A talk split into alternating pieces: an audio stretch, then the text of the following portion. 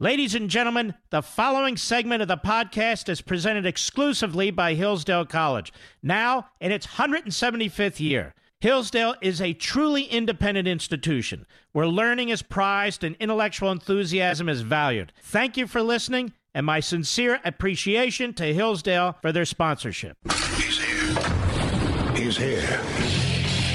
Now, broadcasting from, the underground command post, deep in the bowels of a hidden bunker, somewhere under the brick and steel of a nondescript building, we've once again made contact with our leader, Mark Levin. Hello, America. I'm Mark Levin. Our number, 877-381-3811, 877-381-3811. See the protesters in Iran? Well, depending on what network you watch, you may not. I understand only two Democrats running for president have spoken up in support of them. I'm sure Bernie Sanders is not one of them. Isn't it amazing? Our media get very, very upset when you tell them they're on the side of the terrorists or the enemy. Oh, no, no, you can't say that. You better give us an apology. I'm not encouraging you to go to this site, Mediaite, which I link to from time to time to use it as a foil, but what a left wing kook site. Might as well be Media Matters against America. But that's not what we're doing today. We're going to do something a little differently. Oh, yeah. So I was doing research for the program. All this talk about Bernie Sanders moving up in Iowa. He could be the nominee of the Democrat Party. Thought to myself, when is this guy really going to get the kind of examination he needs? The things he has said on behalf of communists and communism all through the decades, since before he was mayor of Burlington, Vermont, where are these things? Well, I did find them at the site Reason, a libertarian site. And they say why Bernie Sanders' communist misadventures still matter. And I want to play some of this for you. Matter of fact, I want to play most of it for you. We want to salute Reason, who pulled this together several months ago. You need to know who Bernie Sanders is, because if you're watching Deface the Nation or Meet the Depressed, or next week with Stephanopoulos, if you're watching CNN and MSNBC, if you're reading the New York Slimes, the Washington Compost, NBC, ABC, CBS, watching any of them, or most newsrooms, in fact, all newsrooms in this country, you'll not know a damn thing about Bernie Sanders. That he's a Marxist. They try to downplay it. You know, every conservative's alt right fascist white supremacist. Bernie Sanders, a democratic socialist. Oh, you mean like a European? Oh, yes, of course. Bernie Sanders is the biggest liar running for president today on the Democrat side. And that's saying a lot. I mean, you got Biden there and Elizabeth Warren pretended to be an American Indian her entire career. Biden pretended to actually have an IQ most of his career. Who else is running? Doesn't matter. Let's get started. Seriously, up the volume. Anything going on in the background, push it away. Why Bernie Sanders' communist misadventures still matter. Hat tip, reason. Cut 15, go. You know, it's funny, sometimes American journalists talk about how bad a country is because people are lining up for food. That's a good thing. In other countries, people don't line up for food. The rich get the food and the poor starve to death. The distribution of wealth in this country is one of the most unfair and distorted in the entire world. I think you change it through tax tax laws. I think you change it through public ownership of significant parts of the economy. Everybody was totally convinced that Castro was the worst guy in the world. They forgot that he educated their kids, gave them health care, totally transformed the society. Throughout his career, Vermont Senator Bernie Sanders has explained away the inevitable downsides of massively increasing the power of the state over the individual. It's a dictatorship, it's a poor economy. We want changes. But have some good things been done in Cuba? Yes. Sanders once identified as a radical socialist who admired the achievements of Cuba under Fidel, of Nicaragua under the Sandinistas, and of the Soviet Union right up to the fall of the Berlin Wall. Their public transportation system was the cleanest, most effective mass transit system that I've ever seen in my life. The stations themselves were absolutely beautiful, including many works of art, chandeliers that were beautiful.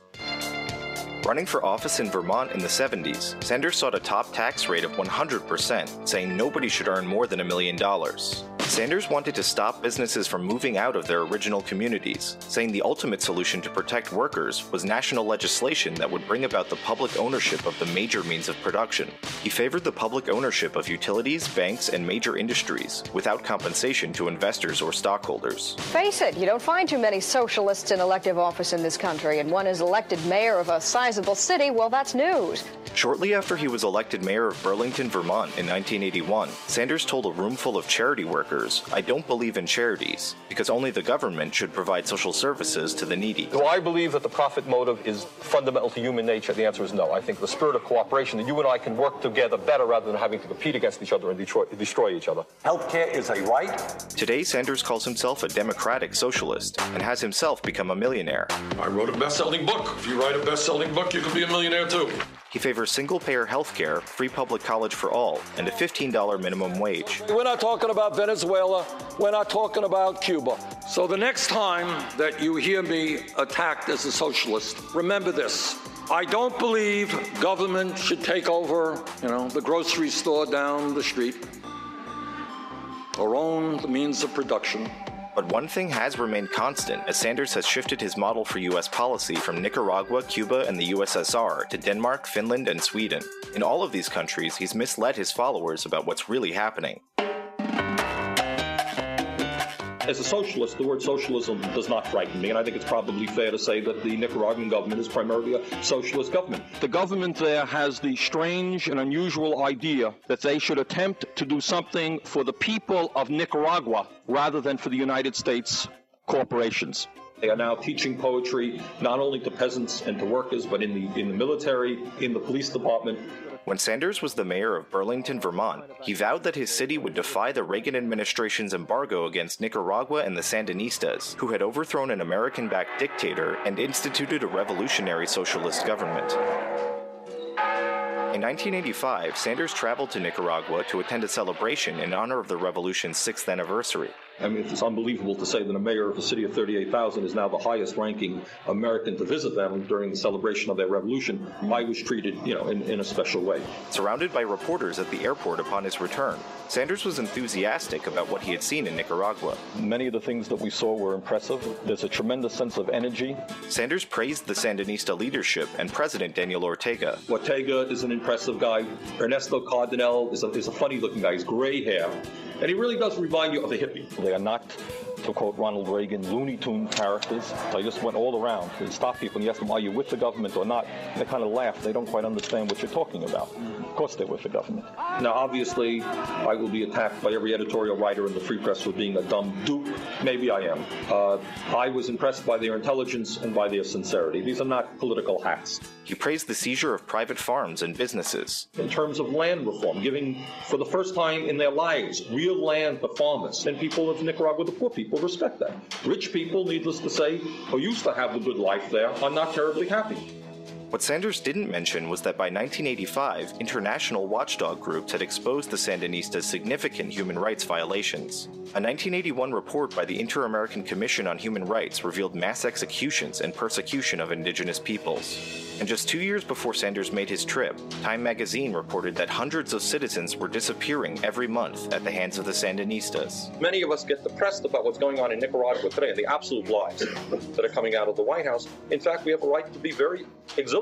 Sanders accused the American government and media of conspiring to cover up a socialist success story. The important story is not Nicaragua. When you read the New York Times, the real truth is not being told and how that's obfuscated.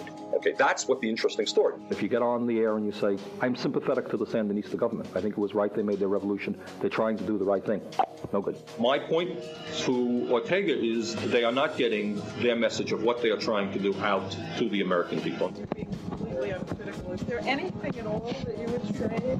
That's enough for tonight. Really, I, I just came back for a 14-hour trip, so I The Sandinistas would remain in power for five more years after Sanders' visit, and the Nicaraguan Permanent Commission on Human Rights would go on to document over 14,000 instances of rape, torture, and murder during their reign. They really were talking about a transformation of society, giving power to the poor people, to the working people. And that has caused the conflict, uh, needless to say, in Nicaragua, which we're seeing today.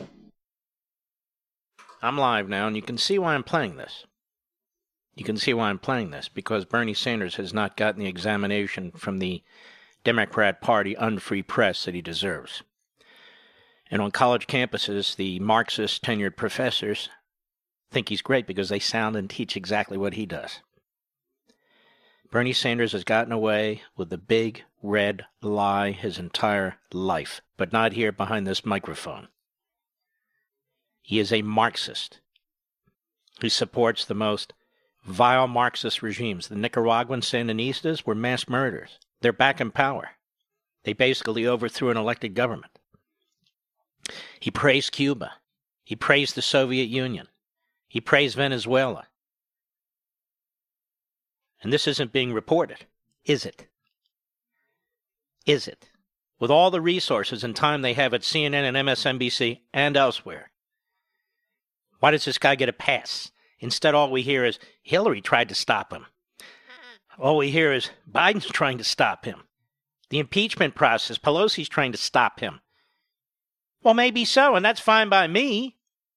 All these Democrats running for office are reprobates. But he shouldn't get a pass.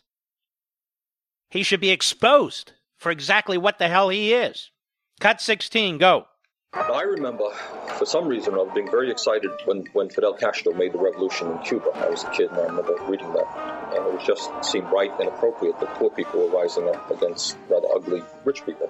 While Sanders was still mayor of Burlington, he traveled to Cuba in 1989 to seek a meeting with Fidel Castro, though he ended up settling for the mayor of Havana.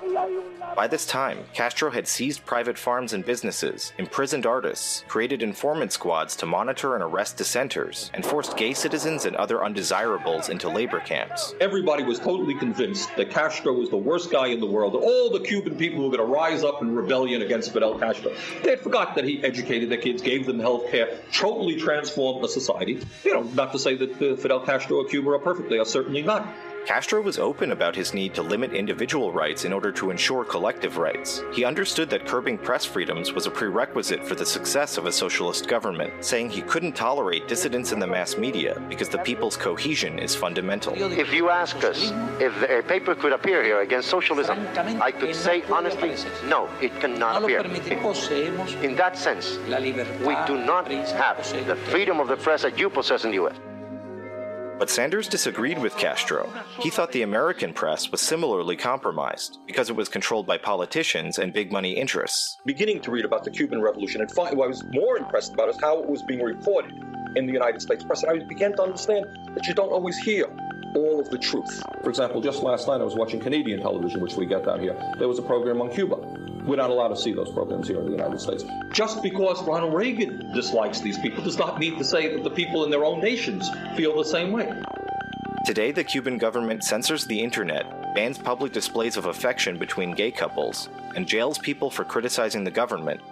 You could say there's some positive things in Cuba, some very negative things. 50 years after the revolution, people still can't uh, dissent with freedom. The economy is terrible. But, you know, it's somehow they've decided that Cuba is the only non democratic country in the world. You can see how slimy and sleazy Sanders is. You can see his propaganda and his use of language. Of course, they're not perfect, but they're free this, free this. And you can see over time how he'll abandon failed experiments, Marxist socialist experiments, and then cling on to others and new ones that, that might be more attractive to college students and suburban housewives. More when I return. We'll be right back. Mark Levin.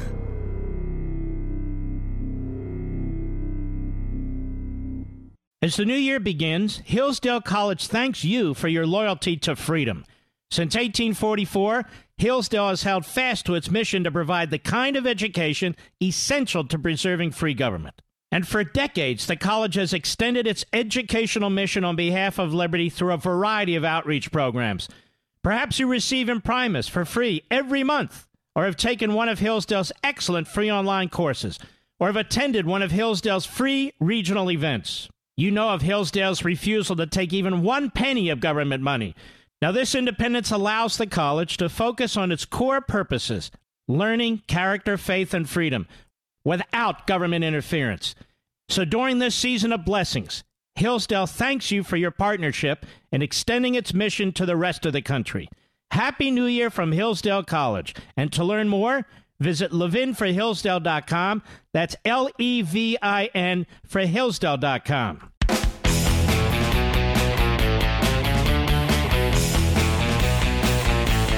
Now, ladies and gentlemen, I, I must confess, I need to spend more time on it, but I couldn't find a single communist revolution in the past half century that Bernie Sanders has criticized. Isn't that amazing, Mr. Producer? I couldn't find a single communist revolution that Bernie Sanders has criticized in the last half century. If they're out there, great. They're the exceptions to the rule, I can tell you. He views them all as these people uprisings. These are all police states.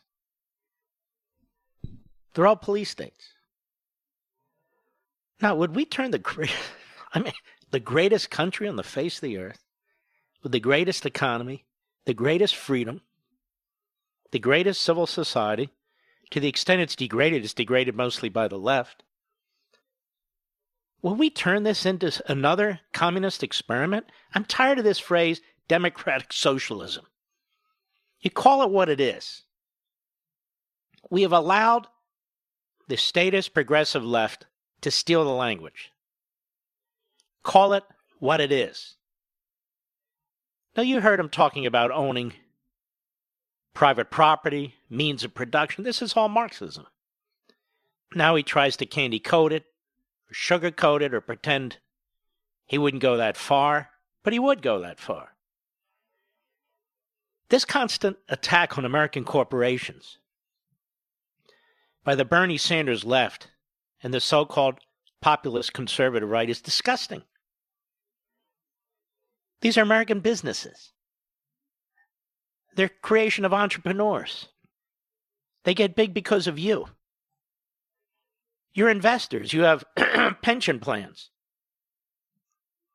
all of which are tied to these American companies. These American companies hire the American people if you're not self employed or work for the government. I do not understand why we allow American companies to be the uh, the punching bag all the time, all the time, or the American healthcare system. To the extent there's lines, there's bureaucracy. You can blame the insurance company.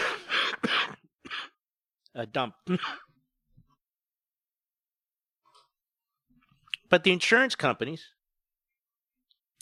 like the pharmaceutical companies, more and more like the doctors and nurses in the hospitals, are the playthings of the federal government that endlessly passes laws and regulates them. You ever taken the time to read these explanations when you get a statement on what the insurance company's paying and what it's not? It goes on for pages.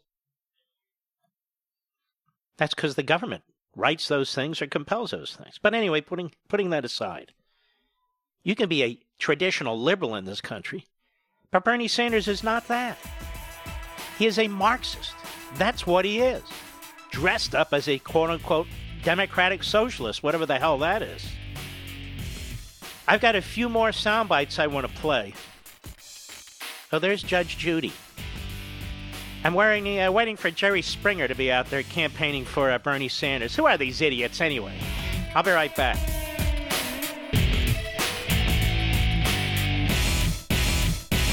You hear me talk about Hillsdale College a lot, about its rigorous classical liberal arts curriculum, about its exceptionally bright and patriotic students. 175 years ago, Hillsdale College was founded with a mission defined by four enduring purposes learning, character, faith, and freedom. While many institutions have lost their way, Hillsdale College maintains an unwavering commitment to learning, character, faith, and freedom. I've also talked about the great Dr. Larry Arnn, the president of Hillsdale College. He's one of the finest Americans I've ever known. And he explains that these four purposes learning, character, faith, and freedom remain inseparable in the activity of education at Hillsdale College. He says, Learning is difficult and takes more than talent, it takes hard work, which requires character. Freedom is essential for learning, but it is fragile and constantly under threat so its principles must be studied by all for the sake of its defense. At Hillsdale, faith and learning are integrated toward God because He is the first authority.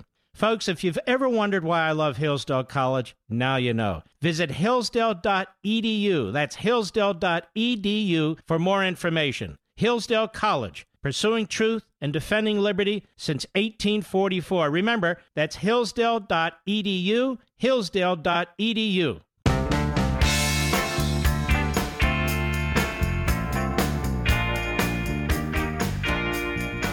Levin, America's Tyranny Hunter. Call in now, 877 381 3811. All right. Bernie Sanders, this is your pathetic left wing Marxist life. Nobody else will do it. I'll do it, thanks to our friends at Reason. And we'll continue with our friends at Reason. The real Bernie Sanders. He's not just a kind of cool old guy reading poetry under a tree and so forth. He is a complete dark red leftist.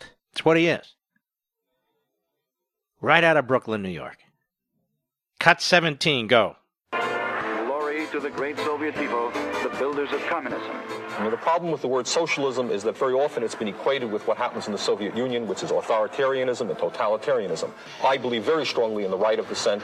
Sanders traveled to the Soviet Union in 1988, three years before its collapse. He had gotten married to his second wife, Jane, the day before leaving, and the trip doubled as what he called, quote, a very strange honeymoon.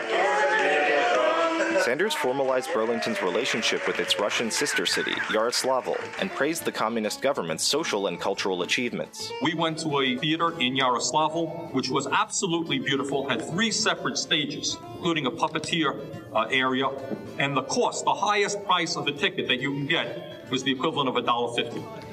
En route home, a journalist confronted him again at the airport with reporting by the Associated Press of dilapidated, unsanitary living conditions and food shortages in Yaroslavl. There was no hot water and no food, you know, I can't, none of us did an exhaust, an, an exhaustive study of living conditions in Yaroslavl. I didn't notice much deprivation. Howard, is that a fair statement? Yeah. Later, he said he was impressed by Soviet officials' transparency in acknowledging their housing crisis, which he found comparable to America's. We have a major housing crisis, which they acknowledge. But they acknowledge that not only do they not have enough housing, but the construction and the quality of their housing is also not adequate. And they were very free uh, to mention that.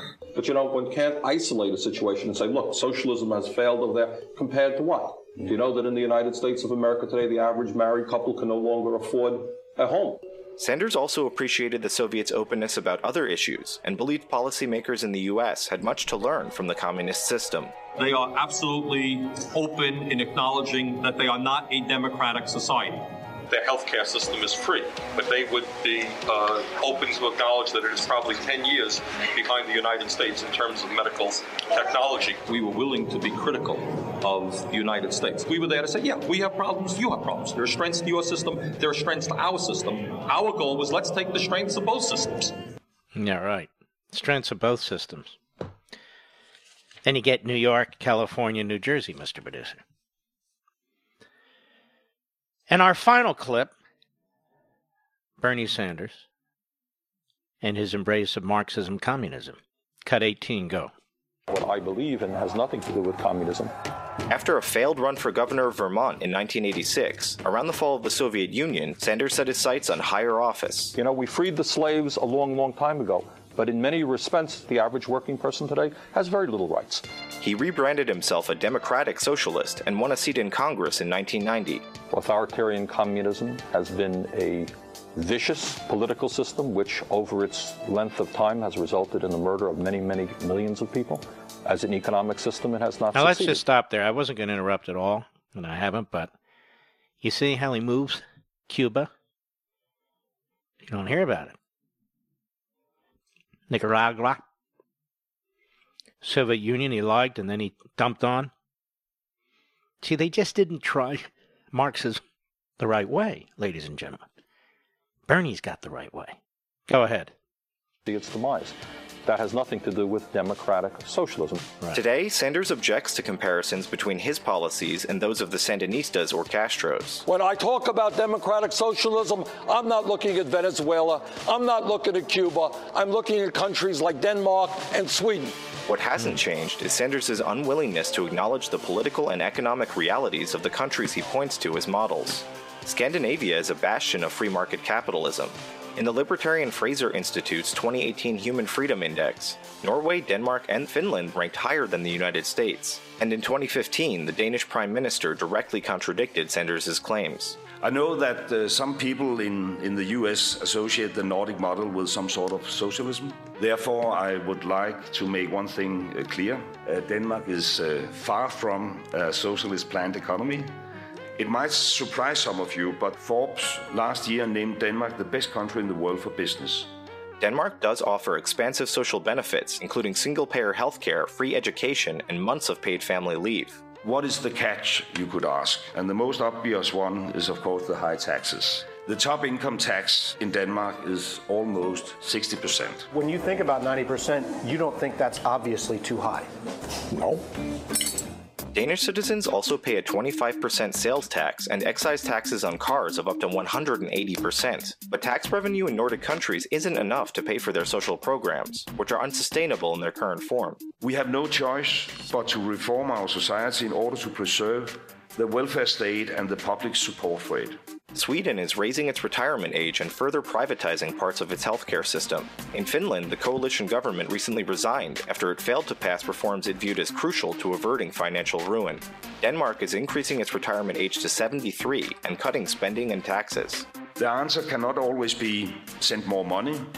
I want to improve our competitiveness, reduce taxes for business, remove red tape. Sanders also points to Norway as a model, a country where massive oil production subsidizes the welfare benefits of a population that's roughly 62 times smaller than in the US. He never acknowledges fundamental differences between the Nordic countries and America or the true costs of the policies he champions. Sanders wants to offer even more generous benefits than those in Scandinavia and thinks that the wealthiest taxpayers can simply foot the bill. Well, so you're choice. saying we can pay for all this without raising taxes on anybody but the 1%? May have to go down a little bit lower than that, but not much lower. Sanders has proposed a government takeover of the healthcare sector, or about 18% of GDP, at a cost of $32 trillion over 10 years. He wants to increase Social Security benefits, offer free public college, and grant the state sweeping new powers to tackle climate change through the Green New Deal, policies that would add at least another 50 trillion to the budget. When you're dealing with the future of the planet, I don't know how you go too far. These are not radical extremist ideas. I am not coming before the American people and say, "Look, I am this radical, wild-eyed socialist." crazy ideas, but listen to me, you know.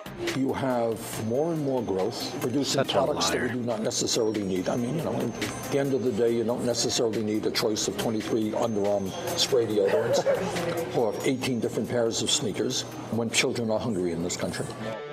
It's all in keeping with his decades long pattern of ignoring the downsides of centralizing authority and massively increasing the size of the government. Massive investments, massive investments, massive investments, massive investments. My vision is not just making modest changes around the edge. It is transforming American society. So when I use the word socialist, and I know some people are uncomfortable about it, I say that it is imperative that we create a political revolution, and I hope you will be part of that movement because if you are, we can in fact transform this country. So, as American voters consider whether to sign up for part two of Sanders' political revolution, they should consider whether this time it really will be different. They really were talking about a transformation of society. Healthcare in Nicaragua is now free. It is terrible. It is very primitive compared to what we get, but they now have it free. All right. You believe this idiot? You believe he's gotten away with this for decades? You believe the man's running for president of the United States? He has a shot at being nominated, and the media do not cover him in the way he needs to be covered. They just say the Democrats are getting nervous because maybe he's too far to the left. And yet the media are not nervous in the least. AOC endorses him because she's another moron of the hard left. And of course, the media had promoted her. She's a nobody, but they took her from not even a backbencher and have been promoting her ever since. Pretty, pretty shocking, isn't it? This is the real Bernie Sanders. You know what we're going to do next hour? We're going to talk about Mike Bloomberg, Communist China's favorite candidate. Oh, yeah. Maybe it's a toss up between him and Sanders, but they love Mike Bloomberg because Bloomberg has made a fortune in China. And should he become president, we're going to have a blast with Bloomberg in the investigations and the subpoenas and the bank records and all the rest. He's worth tens of billions of dollars. He's spending a fortune, he and Soros, to change the political landscape in your towns, in your counties, and in your cities.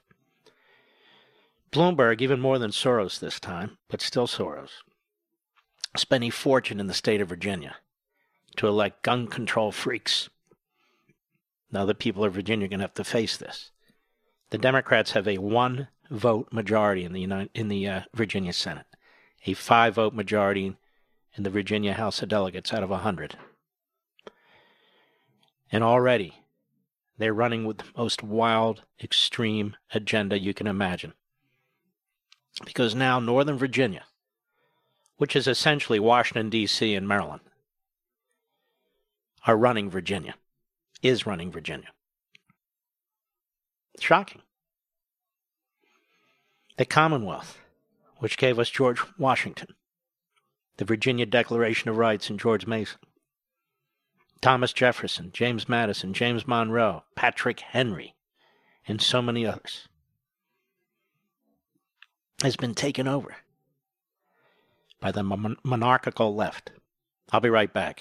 Mark Levin.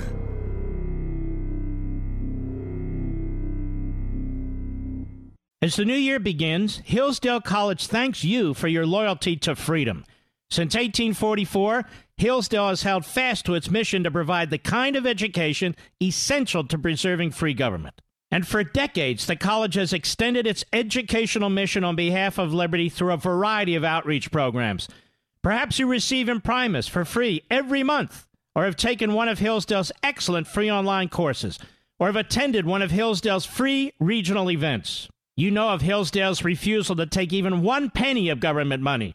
Now, this independence allows the college to focus on its core purposes learning, character, faith, and freedom without government interference. So, during this season of blessings, Hillsdale thanks you for your partnership in extending its mission to the rest of the country. Happy New Year from Hillsdale College. And to learn more, visit levinforhillsdale.com. That's L E V I N for Hillsdale.com.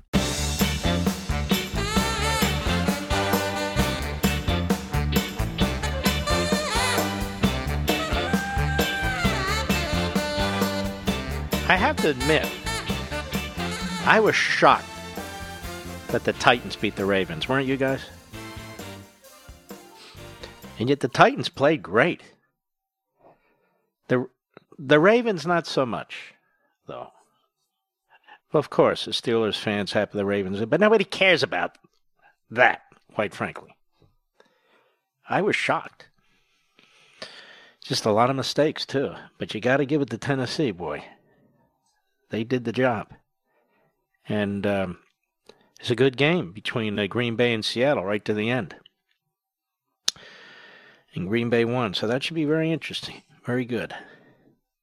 Now, I bet you haven't heard most of what you heard in the first 40 minutes of this show related to Bernie Sanders. I'm not saying dump. I'm not saying I haven't heard some of it. I'm saying I haven't heard all of it. People say to me, why don't I run for president? There's a lot of reasons, of course. I don't have that big of an ego.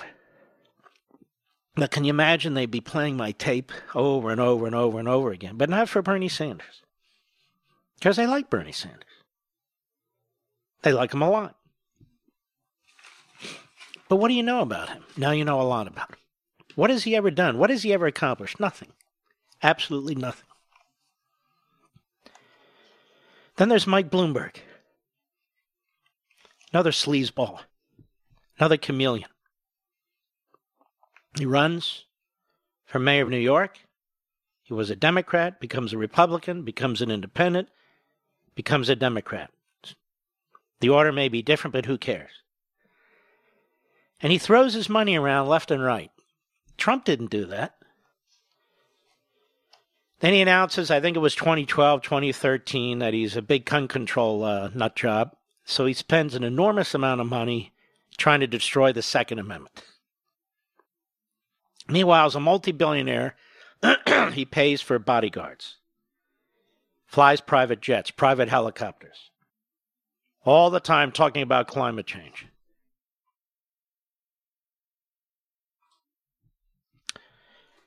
Really, unbelievable.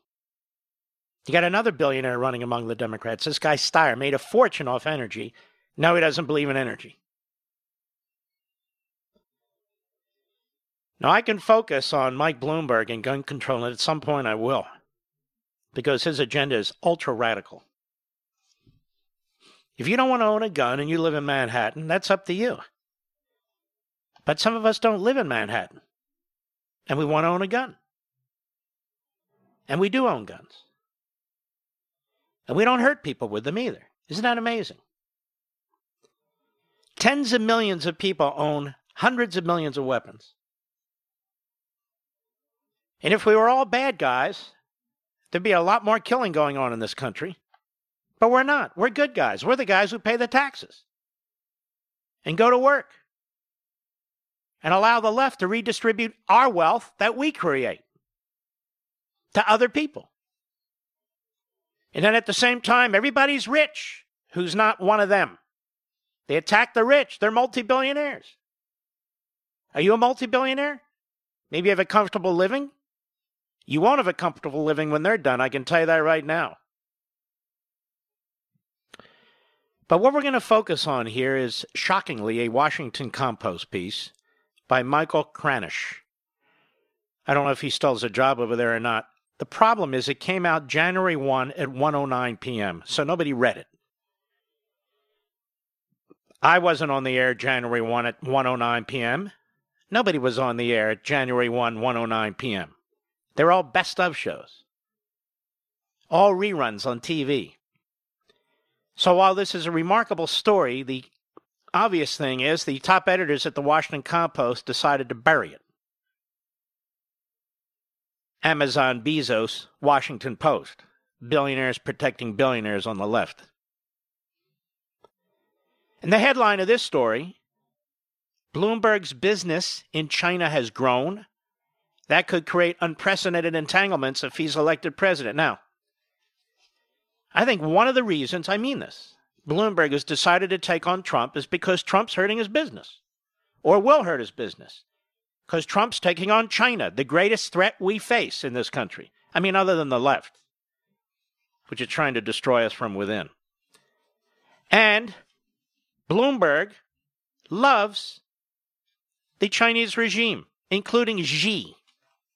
Gets along with them great. Now, this is a guy that runs a media empire who claims to support the First Amendment while he's trying to destroy the Second Amendment. Trust me, Michael Bloomberg doesn't believe in the Constitution. Otherwise, he wouldn't conduct himself the way he does. But he doesn't give a damn what the red Chinese are doing to their people. Doesn't give a damn at all. So we're going to listen to what he had to say about communist China. And then we're going to listen about his entanglements with communist China. Even more than the Diane Frankenfeinstein family, if you can believe that. Don't miss it because we'll be right back.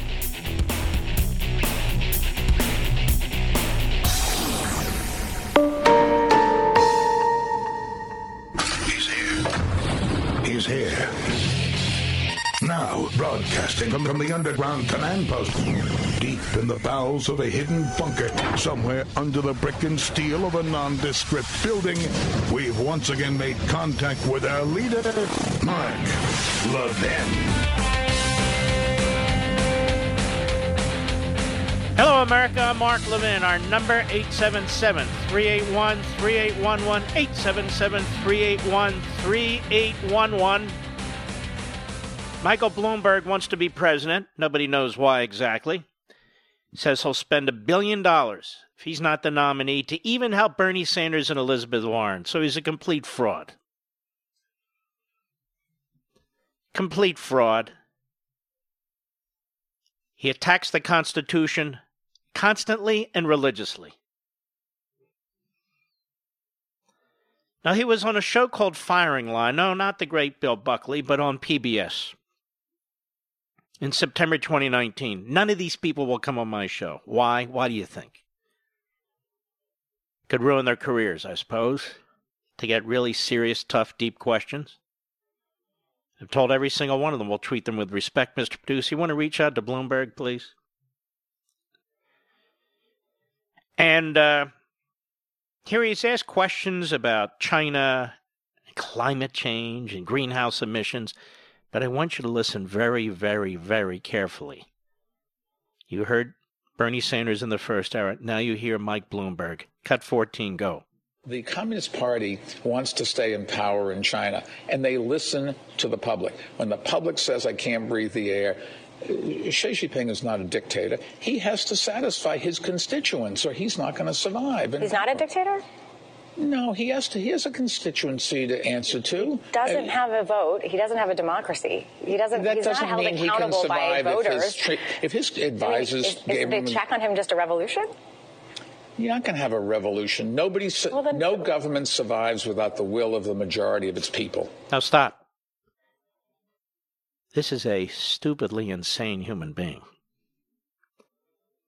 No government survives without the will of the majority of its people. Have you looked at Syria lately? Have you looked at Cuba? Have you looked at any of these regimes? You see, clown, they're disarmed. That's the whole point. They're disarmed. So they can't stand up to these regimes. And if you had your way, you would disarm everyone all over the world. And these regimes would have a free reign. That's why your position is so counter to the founding fathers. But listen to how he talks about China. He, he's more excited about China than he is about the United States in terms of liberty. Now, China is a repressive, authoritarian, genocidal regime. It's rounded up at least 2 million Muslims and put them in concentration camps. It's destroying what's left of the Christian churches. You see what it's done to the Tibetans? You see what's going on in Hong Kong? And this fool seeks to protect his empire. And he knows Xi, and he gets along with this guy. I mean, honestly, it does remind me of the kowtowing early on in the Third Reich. Oh, it'll be all right by Joseph Kennedy Sr. That was all right. No big deal. Fact, kind of liked it. This Mike Bloomberg is a very, very sick man. And yet, look how they prop him up. And look how he props up himself. He has a constituency to answer to his advisors.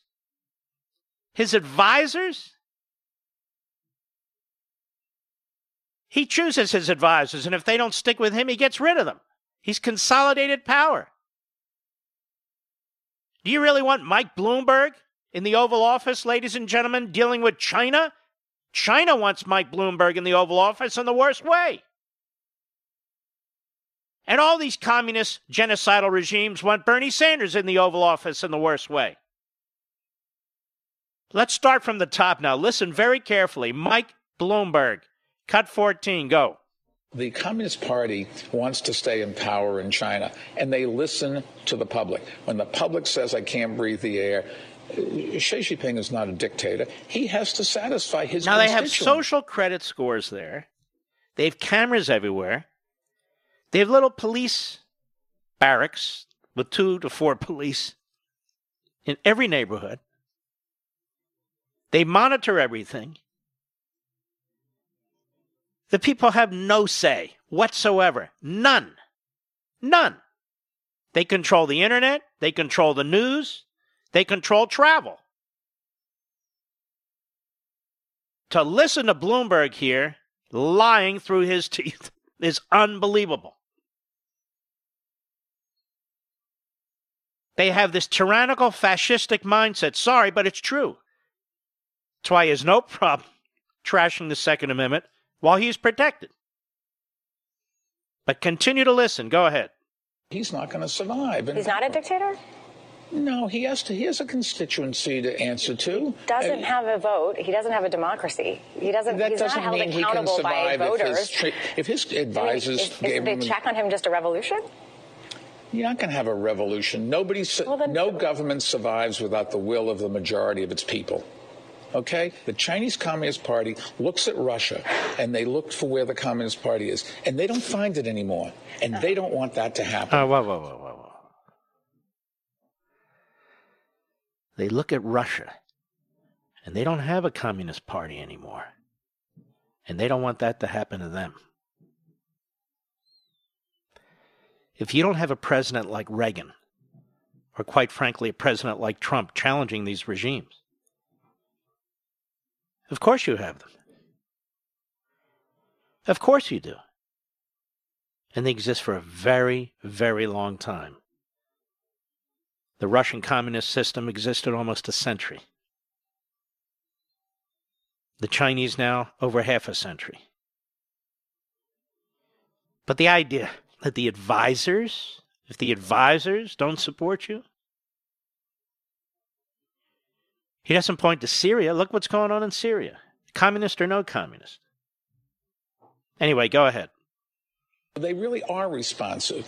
And he is making changes. It would be better if China did more. If their people can go to their government and say, if America can do it, why can't we do it? Are you kidding me? Are you kidding me?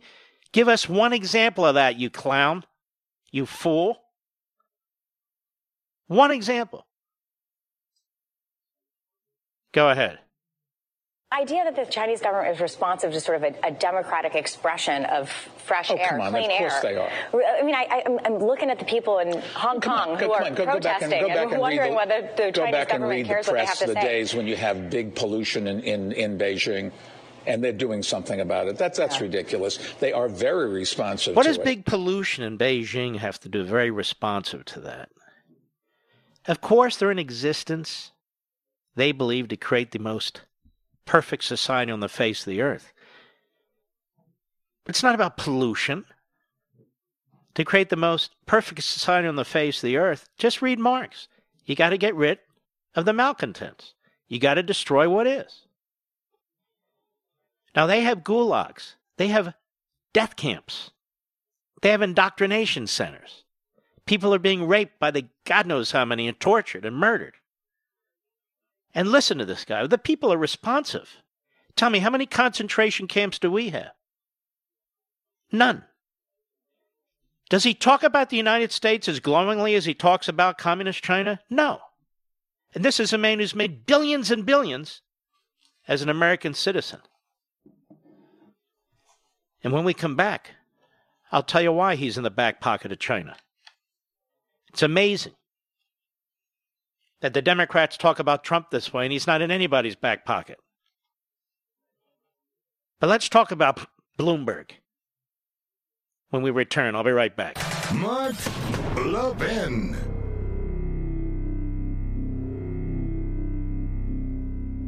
Been reported that Americans are overpaying on car insurance by over $21 billion. But searching for a better deal can take hours and typically results in a barrage of unwanted spam calls. Until now, thanks to the zebra.com. The zebra.com is the nation's leading car insurance comparison site because it's the only place you can compare quotes side by side from over 100 providers and choose the best for you in 90 seconds or less. Plus, they'll never sell your information to the spam so you won't get all those unwanted calls or emails. You just answer a few questions on a simple, fast form, and they find you the best rates and coverage in your state. TechCrunch calls the Zebra Kayak for auto insurance. Now, the best part is that it's completely free. You can save up to $670 a year using thezebra.com. Whatever your economic situation, the Zebra is committed to helping you save. How much can you save on car and home insurance? Go today and start saving at thezebra.com slash Levin. That's thezebra.com slash Levin, spelled T-H-E-Z-E-B-R-A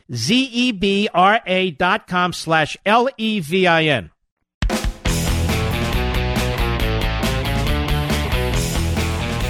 So Bernie Sanders is a red,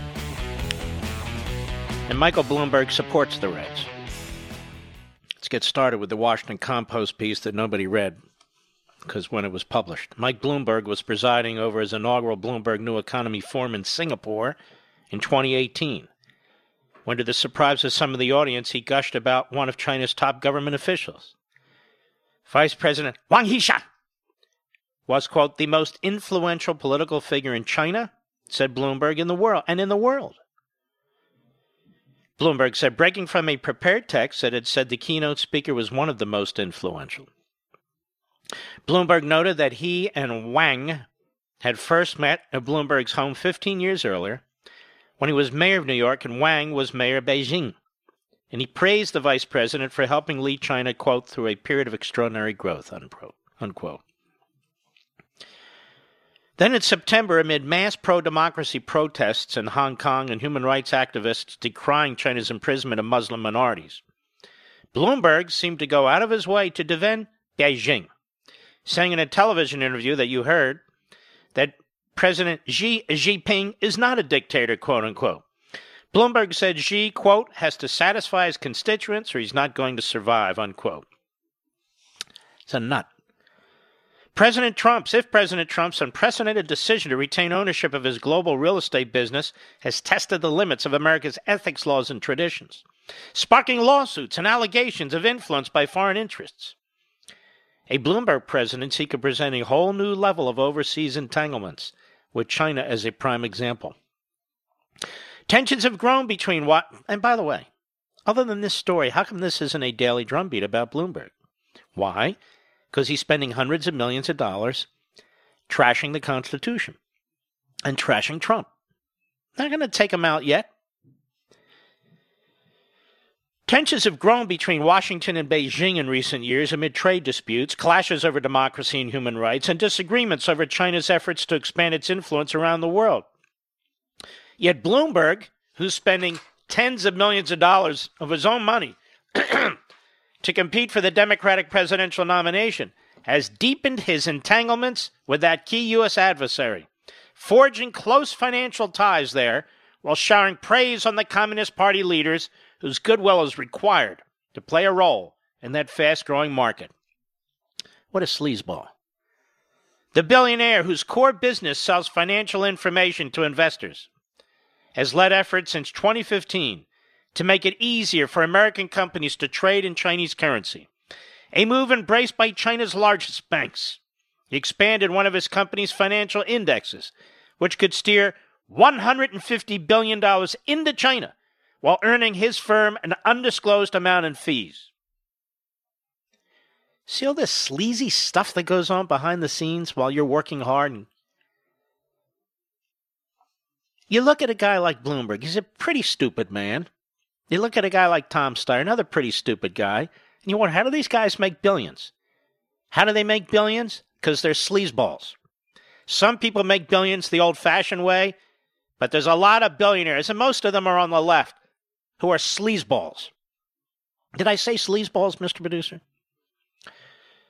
All told, mainland China accounts for 1% of Bloomberg's revenue and Hong Kong for another 4%. Overall, Bloomberg's LP's $10 billion in annual revenue far surpasses that of the Trump organization, which was at least 435 million in 2018, according to Trump's financial disclosure. Well, of course, Trump isn't in the private sector anymore either, but that's a secondary issue. Trump's ownership of hotels, including one near the White House, has been challenged as a violation of a constitutional provision that forbids a president from taking payments from foreign governments. Trump doesn't take any payments from foreign governments. But Bloomberg, quote, his business is far broader, interwoven into the financial fabric throughout the world. See, Trump's is not. While Bloomberg has stepped aside from running his privately held company as he runs for president, he's maintained his 88% ownership stake. If elected, a spokesman said, Bloomberg would either put the company in a blind trust or sell it. It's not clear whether putting his business in a blind trust would negate questions about a conflict of interest because Bloomberg would know the main asset of the trust is his company. Let me tell you something uh, there, Bloomers. Let me tell you something. Because you and your party have supported absolute reckless subpoenas and attacks on President Trump's businesses, you're going to get that times a thousand. And I'm going to make sure of it. That's right. Hear it loud and far. All you left wing websites, point it out. Same with you, Steyer. If Bloomberg is elected president, he would immediately have to deal with the same Chinese officials he worked with closely as the chief executive of his business. But in his new role, he would be embroiled in the trade war and face questions about how to deal with China's human rights violation and its handling of pro democracy protesters. Look, we already know. He's praised China. There's not a damn thing that genocidal regime can do that will upset Bloomberg. I mean, the guy runs a press agency. Doesn't he read what they're reporting? But remember, they said most of his money is on financial investment advice and financial investments, not even on the press side of his business. Kyle Bass, a hedge fund manager whose past investment, investments once included a bet that Chinese currency would fall in value, said voters inevitably will ask whether Bloomberg feels beholden to China. The Chinese government, Bass said, quote, has enormous financial leverage over anyone who does business with them. And so when Mike Bloomberg does interviews and says Xi is not a dictator, I believe Bloomberg is blinded by his wallet.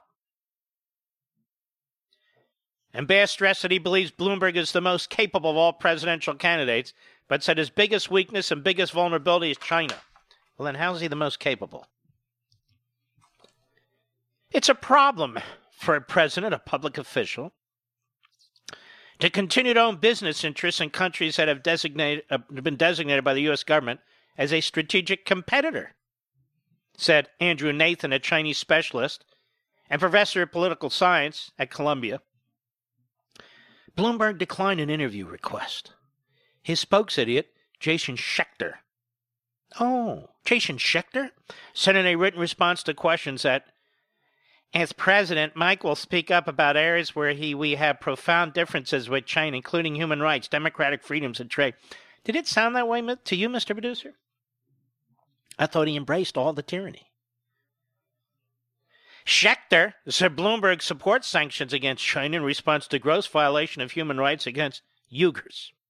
Then why can't Bloomberg sit for an interview and say it himself?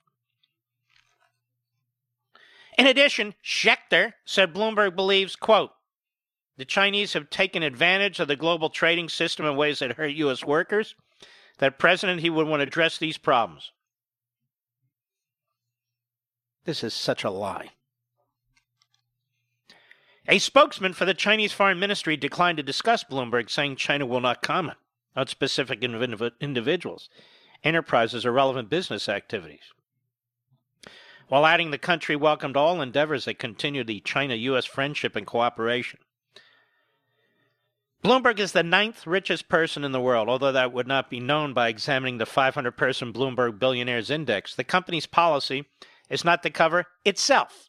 So Bloomberg himself, quote, isn't considered for this ranking, the company says in a note about its methodology. Forbes magazine says Bloomberg is worth is the world's ninth richest person, worth $55.5 billion. $55.5 billion. Running as a leftist. Now, you know then he didn't earn it the old fashioned way, at least not all of it. Or he wouldn't be running as a leftist. I got a lot more on Bloomberg. You want to hear it? We'll be right back. So I've been watching these riots around the country. I'm absolutely sickened. I'm sure most of you are. You know, John Locke once said, Law is not to abolish or restrain, but to preserve and enlarge freedom. Where there's no law, there's no freedom. You want to let rioters burn down your cities? There goes your freedom. You want to get rid of cops? There goes your freedom. You want to elect Joe Biden? There goes your freedom. As you've heard me say many times, I have a liberty agenda. And at Levin TV, which airs on Blaze TV, you can watch this come to life with our conservative, pro American content that reveres our Constitution and champions our individual freedoms. This is what we do each and every day. And there's never been a better time to check us out. Just go to levintv.com, L E V I N TV.com, and sign up today for a free 30 day trial. That's right, we're going to give you a full month of Levin TV and all the other great shows on Blaze TV at no cost to you, but only if you subscribe right now at levintv.com.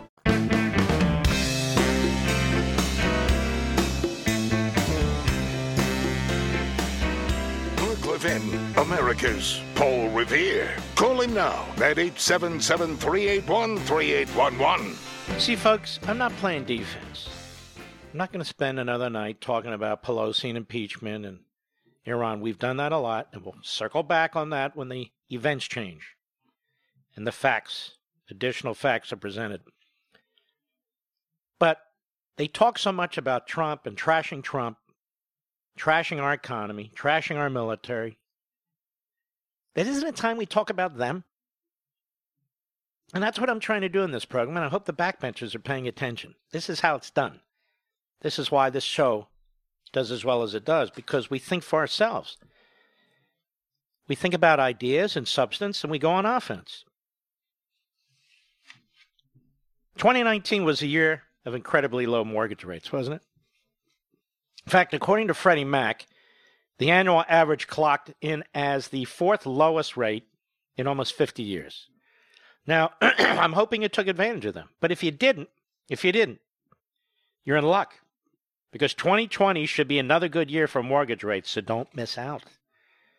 Make the 10 minute call to my friends, family owned, American Financing, and get your free, no obligation mortgage review. Now, see if you can lower your rate and save hundreds, maybe even $1,000 a month without resetting your loan term.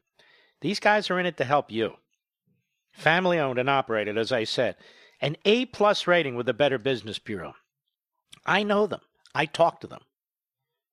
I trust them. And I really think you're going to like them. I mean, they've been helping people just like you for over 20 years. They're good at what they do, and that's saving people money. So call American Financing today. 888 900 1828. That's 888 900 1828. 888 900 1828.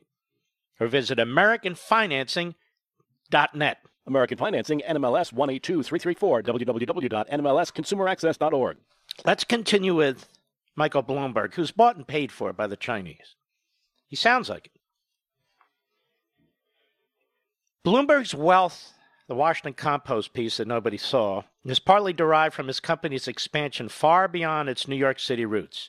Bloomberg's company opened offices in Beijing 25 years ago, selling its terminal and financial information subscriptions.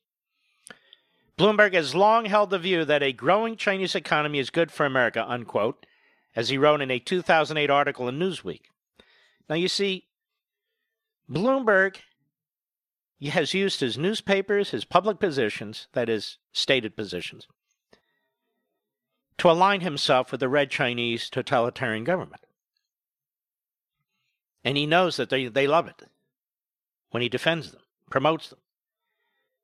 Now, as Bloomberg has urged cooperation with China, questions have been raised about whether his news service has been held back from public, publishing information that would offend the Chinese leadership, because, uh, excuse me, because of concern that the government would expel his employees. At first, the company was praised for its willingness to produce tough reporting about the Chinese leadership. It won a prestigious Polk Award for its 2012 article about the family finances of Xi, who was then vice president. The company's terminal sales in China declined, and the government imposed restrictions on Bloomberg News employees. In fact, Bloomberg's website was blocked from being viewed on mainland China. But the following year, After Xi was elevated to the presidency, a follow up investigation was not published. The New York Times reported at the time that Bloomberg's editors had refused to release the story as written because it would offend the Chinese leadership. A Bloomberg manager who quoted, was quoted as telling members of the Hong Kong Bureau, quote, if we run the story, we'll be kicked out of China, unquote. A Bloomberg reporter suspected of leaking the information was suspended and left the company, joining the New York Slimes. Bloomberg, who was then mayor of New York City, stressed at the time that he was not running Bloomberg LP, that his assets were in a blind trust. But still, he said Bloomberg's editors had assured him they had not censored the information. After returning to run the company in 2014, Bloomberg was asked by CNBC whether his news service had muzzled reporters. He responded, quote, In China, they have rules about what you can publish. We follow those rules. If you don't follow the rules, you're not in the country. Unquote. He not only hates the Second Amendment, he apparently hates the First Amendment. Since then, Bloomberg has spent many hours with China's leaders, and the relationship has blossomed. While the company's website is still blocked in China, as are other American media sites, including the Washington Compost, it's allowed to sell its terminals and subscription service and has expanded its operations in the country. About 200 of Bloomberg LP's 20,000 employees work in mainland China. Another 800 work in Hong Kong. But the company's presence in China is invaluable in ways that don't show up in a balance sheet, enabling Bloomberg to provide economic data that is cru- crucial for many subscribers around the world. Parag Khanna, founder of the strategic advisory firm FutureMap and author of the book The Futures is Asian, has written that Bloomberg's company is, quote, effectively the world's largest private intelligence service, unquote which is particularly notable in the relatively opaque Chinese marketplace. All right, so let's stop a second. So Bloomberg is peddling and selling information, and he needs access. He needs access to the country, needs access to the government, government officials, inside information. And they sell that to major investors, financiers, banks for a very, very tidy sum all over the world. So he doesn't want to upset the Chinese government, or he doesn't get the information. He should be lucky he's not in Israel because he'd be indicted for bribery, Mr. Producer. Do you know that? Like the great Benjamin Netanyahu. Subscribers around the world rely on Bloomberg generated information to help them decide where and how to invest capital, a trove that is vital to China's efforts to entice investment in the government's bonds. So this really, really tight, unseemly relationship between Bloomberg and Xi, between his company and the Red Chinese genocidal government. To meet that need, Bloomberg's company in March 2018 announced that it would add 333 Chinese government bonds to its Bloomberg Barclays Global Aggregate Index. Oh, that opened the way for tens of billions of dollars to flow from investment funds in the United States and elsewhere to four Chinese institutions that issue bonds, including the Chinese government and the China Development Bank. So Bloomberg is helping the Chinese government fund itself. It was a breakthrough achievement for Bloomberg LP in China. Bloomberg's company earns a licensing fee when investment firms use the index as the basis for their financial products, so he gets a cut of the action when other companies invest in these various Chinese government entities. A Bloomberg spokesidiot declined to say how much revenue the company expects to collect in such fees. By some estimates, investors are expected to pour some $150 billion into the Chinese bonds in the next couple of years. As a result, while Trump's tariffs are taking effect, Bloomberg's company is helping the Chinese economy, analysts said. This guy's running for the nomination in the Democrat Party. I hope the union workers are listening. I hope the hourly workers are listening. I hope American workers are listening because the guy's a fraud. He's a fraud. While Trump's taking on the red Chinese government, which has been cheating us and stealing our technology and all the rest, Bloomberg is funding their businesses. Quote Companies that control financial capital, pension funds, and other asset managers are the investors who have Bloomberg terminals and represent trillions of dollars of savings looking for high returns, Khanna said. Those are the investors that China is courting as it further opens its capital account to foreigners. And who's the main facilitator? Bloomberg. David Tabaka, who analyzes global indexes for Burton Taylor International Consulting, said the money flowing into China as a result of the index is very important to the country's leaders.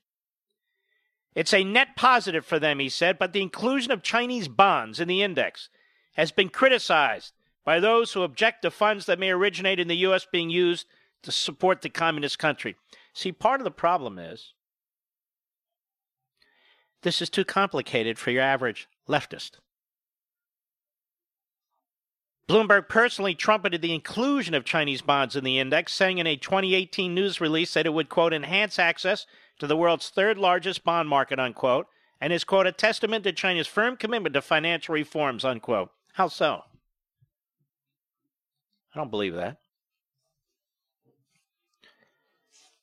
Now, Bloomberg's effort to influence U.S. China policy has been particularly evident on trade issues, making him one of the most vocal U.S. business leaders opposing tariffs on China's exports. Bloomberg came to Washington in 2018 to announce he would lead an effort against trade policies that said would hurt the U.S. economy as well as strain ties with nations around the world, including China. And we can't let that happen, he said. But of course, it was self serving, wasn't it? That put him sharply at odds with the efforts of Trump, who in September boasted he had approved tariffs on more than half a trillion dollars worth of Chinese goods in an effort to get the country to negotiate. Let me tell you, if Bloomberg's the nominee, this is his Achilles heel, and as well as his obsession against the Bill of Rights, including the Second Amendment. Bloomberg also strengthened his ties, strengthened his ties to China in 2018 when he launched the inaugural meeting of the Bloomberg New Economy Forum. He envisioned it as similar to the World Economic Forum held annually in Davos, Switzerland. Bloomberg's forum, he said at the time, would focus on, quote, China as an emerging power and how we all work together. This guy's a sap for China. Talk about the Manchurian candidate, Mr. Producer. Unbelievable. Where does his loyalty rest? That's right, I said it. They've said a thousand times worse about Trump, and he doesn't have ties like this. The first forum was slated. Notice the media, by the way, at these Democrat debates and so they don't bring up Bloomberg. Whether he's there or not's beside the point.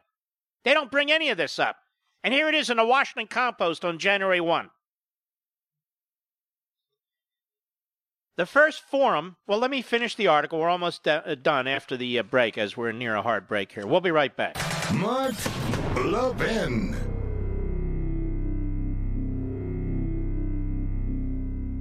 Do you know what we do at Levin TV on the Blaze TV network? Well, we give you intelligent content you won't see anywhere else. We just did a deep dive into the genius of federalism, which is a big word that the left apparently just learned last week. History and current actions have shown us that so called progressives will use any crisis to further their big government agenda. Small businesses continue to be hurt while the left holds them hostage in order to gain more power over each and every American. There's nothing more important in these times than the facts, and that's exactly what you get on Levin TV. Smart people like you deserve smart programming, but remember, we can only continue to produce this type of programming if you continue to participate. And right now, we've made it easier than ever before. Just go to levintv.com, L E V I N TV.com, and enter promo code Levin to get $30 off your annual subscription. That's 30% off, and that's just over $5 a month for the most amazing shows and programming available. That's levintv.com, promo code L E V I N.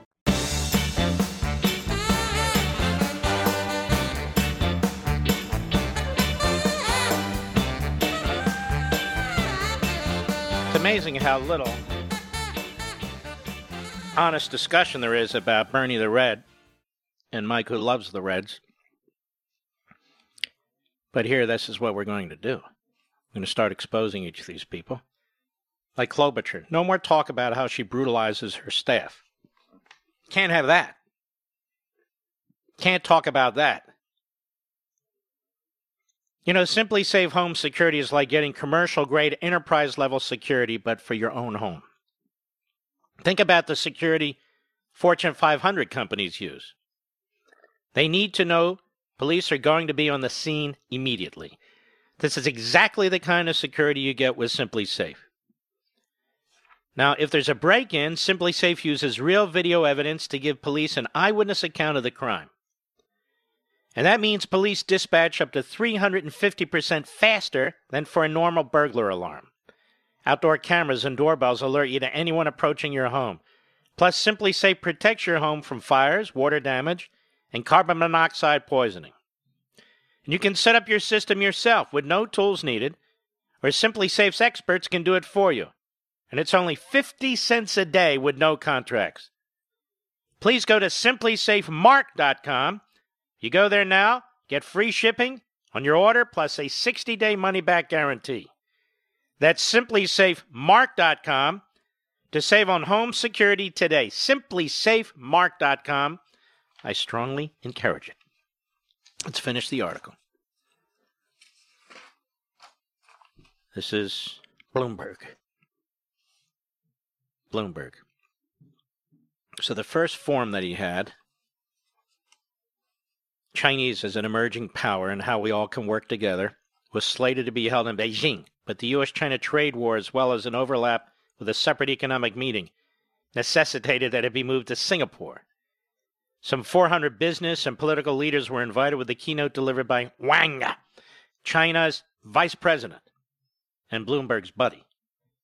The event was considered an success by, success by China, and in 2019, it was held in Beijing. Bloomberg was slated to oversee it once again, but he didn't attend because it conflicted with his announcement that he was running for president. Really? Is he running for president of the United States or China? Now that Bloomberg is a candidate, he, his decades of work in China and relationship with the Chinese leadership are drawing unprecedented scrutiny. From whom? At a time of continuing tensions between the countries with the world's two largest economies. Among those awaiting an explanation for his statement that Xi is not a dictator are advocates for Uyghurs, Kazakhs, and other ethnic minorities who've been forced into internment camps and other facilities in the Xinjiang region. Mr. Bloomberg is completely wrong in saying that Mr. Xi is not a dictator and completely wrong in saying he's responsive, said Louisa Greve, Director of Global Advocacy for the Uyghur Human Rights Project, with estimates that two to three million members of the ethnic group have been detained or disappeared. There's actual genocide on a massive scale going on here. And Bloomberg defends the perpetrators. No wonder he couldn't speak out and defend the President of the United States when he took out a genocidal murder. Greve said that a series of Chinese moves, such as measures adopted that enable Xi to be president for life, are classic signs of a dictatorship. Some China experts said Bloomberg's declaration that Xi is not a dictator stems from his understanding that the Chinese government works through various layers of committees and not by a one person edict. Okay, great. Cares what Bloomberg says. He's made a fortune off of China. Not a hotel here and there, a resort here and there, a golf club. He's made a fortune off of China. And nobody asks him about it. Instead, oh, where does he stand on gun control? Oh, what a good guy. And sodas? Oh, yeah. Not 32 ounces, like I said, the idiot. Say I have two 16 ounce cups. He's not so smart. Plays the system. Our system, the Chinese system. So you heard him with his own big mouth defending the Chinese genocidal regime. Now I ask you, is that presidential material? And I haven't even gotten to what he's trying to do to our Constitution. The answer is no. He's another chameleon. Reminds me this, this Gantz idiot over in Israel. Quite frankly, he's a chameleon. So now, by listening to this show, you have a great deal more information about Bernie Sanders thanks to our the website over there at Reason. You have a great deal more information now about Mike Bloomberg, thanks to an article in the Washington Compost that they basically hid by releasing it on January 1st when nobody's reading the news in the newspaper. More when I return.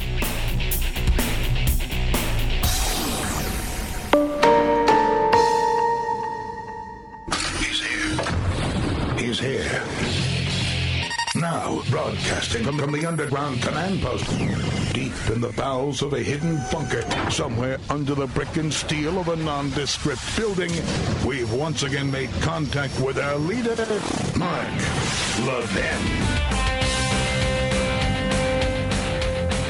Hello, everybody. Mark Levin here. Hour three. Our number 877 381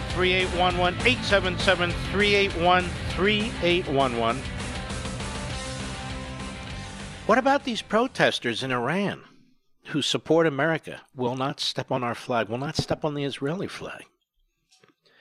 Are calling for the ouster of the Islamo Nazi who runs the Islamo Nazi regime?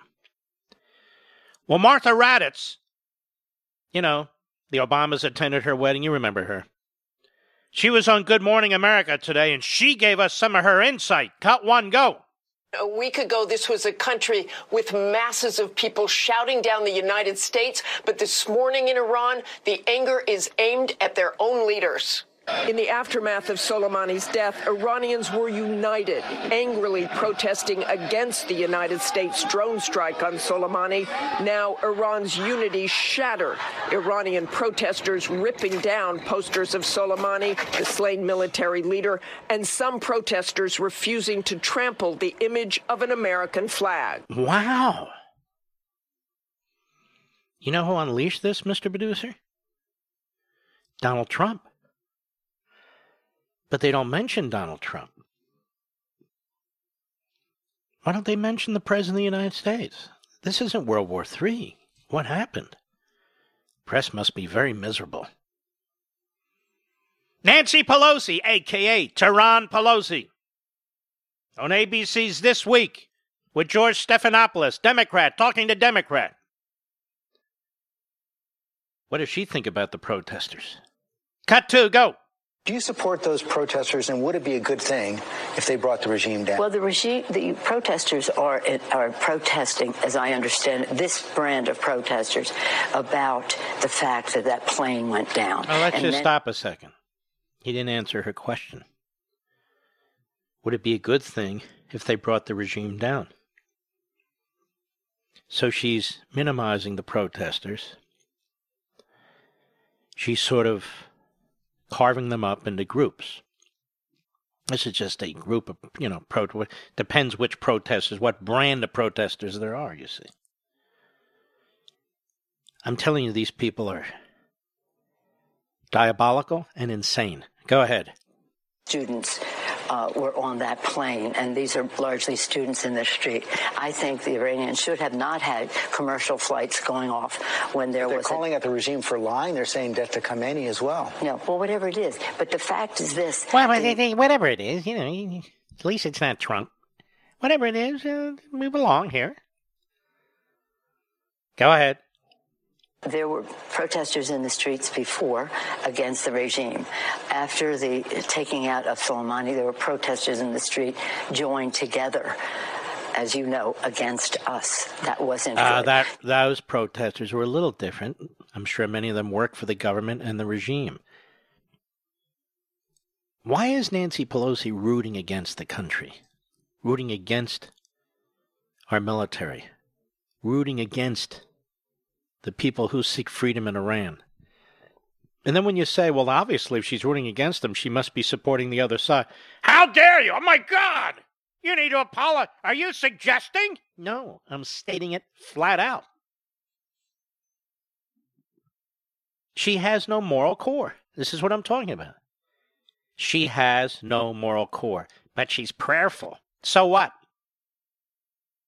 Go ahead. Down this plane is a terrible, terrible tragedy, and they should be held accountable for letting commercial flights go at a time that was so so dangerous. Uh, but there are different reasons why uh, people are in the streets. So she dismisses the protesters, dismisses them. and never answers whether it be a good thing if the regime were brought down. Sounds like she supports it to me. Well, how, what, what else do you conclude from this? It's really a simple answer. Of course, I support the protesters. That is a genocidal regime. And of course, it would be better if that regime were brought down. She can't say it. And she won't say it. And how dare you say that she supports the enemy? Now, John Kerry on Deface the Nation. So I tell you, why you watch these Sunday shows? I'll give you the clip. Don't waste your time. Keep your sanity. Margaret Brennan. Who does she work for? I don't know. One of the news outlets. Deface the Nation, CBS. I never watched Deface the Nation. Do you, Mr. Producer? Who the hell wastes their time doing that? I'd rather cut my fingernails. Uh, she's asking some questions about the Iran deal funding. And John F.U. Kerry gets very angry about it. And by the way, please, somebody, if you're listening to the program, you know, tell them stop, stop inserting the mashed potatoes into your face, John. It's a grotesque look. It was bad enough, but now look at yourself. Cut five, go. I want to play a soundbite of what you said in 2016 to CNBC when you were asked about how Iran would spend the money. I think that some of it will ha- end up in the hands of uh, uh, the IRGC or of other entities, some of which are labeled terrorist. Uh, in, in, you know, to some degree, I'm, I'm not going to sit here and tell you that every uh, component of that can be prevented, but I can tell you this Right now, we are not seeing the early delivery of funds going to that kind of endeavor at this point in time. Mm-hmm. Uh, I'm sure at some point some of it will. I remember talking to you at the time. Money is fungible. Sure. Why, though, Absolutely. did you Money think that that was a risk worth taking if you knew the possibility of, of what would happen with that money? Well, what I was really saying, I think, uh, uh, first of all, Margaret, you are an expert at this. You were there. You know that the president's tweet is a lie. And the president tweeted this morning because I am coming on the show and he knew you'd ask me the question or he'd push you in a place where you did ask the question. You and the media, I think, need to call a lie a lie. You know Mr. they Secretary, didn't get I asked you that question in billion 2015 too. No, no, no. But let me just finish. You know, yes, and I'll, I'll answer that. I was saying clearly some money from the budget of Iran is going to go to the IRGC. It always has. That's no surprise. If it's no surprise, then you gave money to the enemy. Aid and comfort beyond that. You gave money to the enemy because you knew some of it would go to the enemy, even though you say you don't know how much. And then you call the president a liar. Aren't you the jerk who got up in front of the Senate Foreign Relations Committee, I think it was 1971, and stated under oath that American soldiers were committing all kinds of war crimes? You liar. You remember that, ladies and gentlemen? Genghis Khan. It's Genghis Khan, you idiot. Genghis Khan. But notice how they drag these people back. John Kerry. Who the hell wants to hear from John Kerry, one of the worst secretaries of state in American history? Who wants to hear from this? I'll be right back. Mark Levin.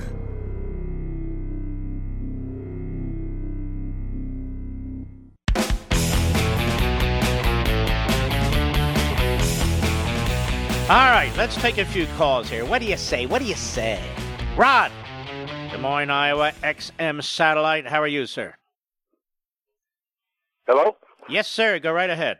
Yes, Mr. Levin. It's uh, I can't tell you what an honor it is to, to speak with you. I watch you all the time, listen to you on the radio. Thank you. Uh, you mentioned earlier about it being a union, and you know, I, I listen to you. I pay attention. I've been a cop. I'm in my 39th year in law enforcement. Wow. Uh, and I just can't understand how anybody could support or vote for any one of those people on the Democratic side. I just don't get it. I wouldn't. I wouldn't.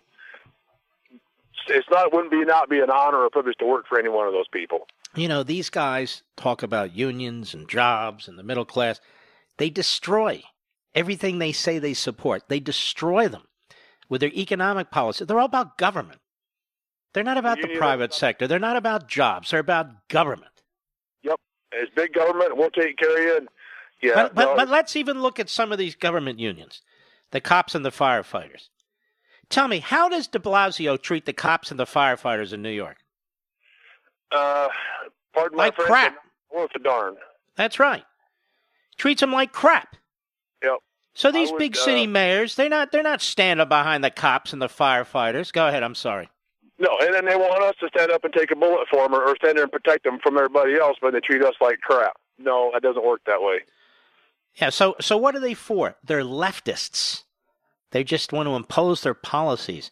They are never have you ever seen one of these people affected by their own policies? Yep. They want to take you know take your guns. I mean, I'm a I'm a gun guy myself, obviously in the, job that I have, and uh, people have asked me. Uh, I'm running for sheriff this year in the county that I live in, and what would you do if the government told you to do this? If they come and tell you we need to register these firearms, take the guns, I said that ain't going to happen. I won't do it. I will turn my badge in. I'll quit. You're running for sheriff. Where? Uh, in the small county, uh, um, Hamilton County, And what's your name? uh, Rod Hickok. I wish you the best of luck, sir. We'll talk to you later. Take care. If it's a Levinite, he must be good, Mr. Producer. Lisa, New York City, the great WABC. Go. Hey, Mark, how are you? Good. Uh, I just want to say thank you for pointing out uh, Bloomberg's interest in China. Um, with your help, and you're on every night, and last night was a fantastic show. You are helping me educate these Democrats in New Jersey to flip to Trump. I And, and I so. love you for that. Well, you're very sweet. Thank you. All right, you have a great weekend, and listen, zinc lozenges. Everybody has ideas. I shouldn't even suggest this. I wonder if my pneumonia's back, Mr. Producer. We're going to get this all checked next week. I just want, I'm not pushing it. I'm not saying it is. Could just be the asthma. I'm honest with you folks. I tell you everything. I'm not going to take three weeks off because this is going on, because it won't matter. There's too many urgent things going on. I just hope it's not so painful for you to listen. We're doing the very best we can, trust me. All right. George, Valencia, California. 870 AM the answer. The great KRLA where we are live and national. Go right ahead. in reference to all your socialist uh, comments, you know, Stalin would have never been elected unless he voted and had the people vote on a democratic socialist. He did not run on a communist platform because he knew the people would would never accept it. So he won. But the problem that America has, we're not teaching our children when a red flag goes up when someone is fabricating a problem and someone comes in and says, We have the answer or solution to it, and isn't it worth giving up some of your liberties so we can solve the problem? That's the red flag that everyone should notice flying high in the sky. They're asking for sacrifice, and that is the litmus test of a tyrant. Mm-hmm. You're exactly exactly right. Thank you for your call. Nick, Los Angeles, California, also 870 the answer, the great KRLA, where we are live and national. Go. Hey, uh, what about uh, uh, Bloomberg being instrumental in preventing America's mayor from running for a third term? But what did he do when he was elected? He ran for a third term. And he, I think he would want to He declare. he changed, uh, I guess it was the city charter or whatever they call it, so he could run a third term. Yeah, this guy is very uh, tyrannical, in my humble opinion. Well, if he were by some chance, which I hope not, win and be president, he would declare himself president for life. Well, I don't know about that. The guy's 77 years old, but who knows? All right, my friend. Thank. Although, isn't he one of the younger ones running now, Mr. Producer? Bernie's 103, I think. I think uh, Biden is the mind of a four year old, so it doesn't really matter. You know, I remember when Reagan was running, he was 69 years old. We never had anybody run who was this old. Got people running for president who are 77 and 78 years old. And I have to say, this isn't ageism. That's too old. Too old. I'm sorry. Did I say too old? I meant it. Bill Weld is a reprobate, was the governor of Massachusetts, was a U.S. attorney in Massachusetts. I know him. He was part of a cabal to try to force the great attorney general, Ed Meese, out of office. And William Weld did that as head of the criminal division because he had political interests in Massachusetts. Having served in the Reagan administration for Ed Meese, he knew full well that wouldn't fly. But trying to take out Ed Meese in a coup, well, that would work. Apparently it did. But by the way, not with Ronald Reagan. He and another guy by the name of Arnold Burns, who was the deputy attorney general, went to Ronald Reagan and tried to get Reagan to fire Ed Meese. One of the most decent, ethical, moral, kind men I've ever known in my life. And they tried to set him up the way they try to set up Trump and Netanyahu, the usual, you know, mafia tactics. Although even the mafia doesn't do that. Worse than mafia tactics. And Bill Weld was one of them. He's a sleazeball. And so he's on CNN with Brian Stelter. Speaking of sleazeballs. Cut six, go. What's it been like for you in recent months? Hold on, on now. Campaign? Hold on now. Look, I know my melodious voice, my harmonious voice is what it is. But I don't talk like Minnie Mouse. Brian Stelter has not finished going through puberty. I'm convinced of this. In fact, I think Brian Stelter's prepubescent. The prepubescent Brian Stelter is on CNN. One day he'll be transitioning to an adult, but not right now. And Brian Stelter is the media reporter for CNN, meaning he has his head so far up Jeffrey Mother Zucker's butt. He can see through Zucker's eyes. It's unbelievable. Brian Stelter does voiceovers for Disney. Yes, he does. He does Minnie Mouse. I'm convinced of it. But here he is with Bill Weld. Cut six, go. What's it been like for you in recent months on the campaign trail, trying to drum up attention? What's it been like with him on recent months? Bill Weld on the campaign trail? I mean, Biden can't even get four people in a room. Well, doesn't have a campaign trail. He doesn't have a trail of any kind. Doesn't have a campaign of any kind. Which is why Brian's bringing him on his show. Go ahead. In the GOP primary, do you feel like you're running against not just Trump, but the pro Trump media as well?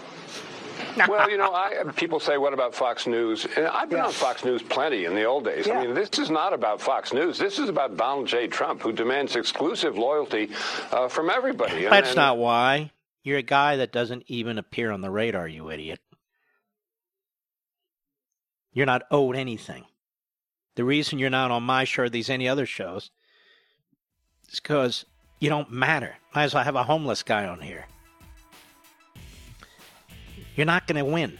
You're not even relevant. And by the way, neither is Brian Stelter. Has no ratings. But why? Why is it that Fox won't put you on? Because you're an idiot with no support. But that's why CNN puts him on. I'll be right back.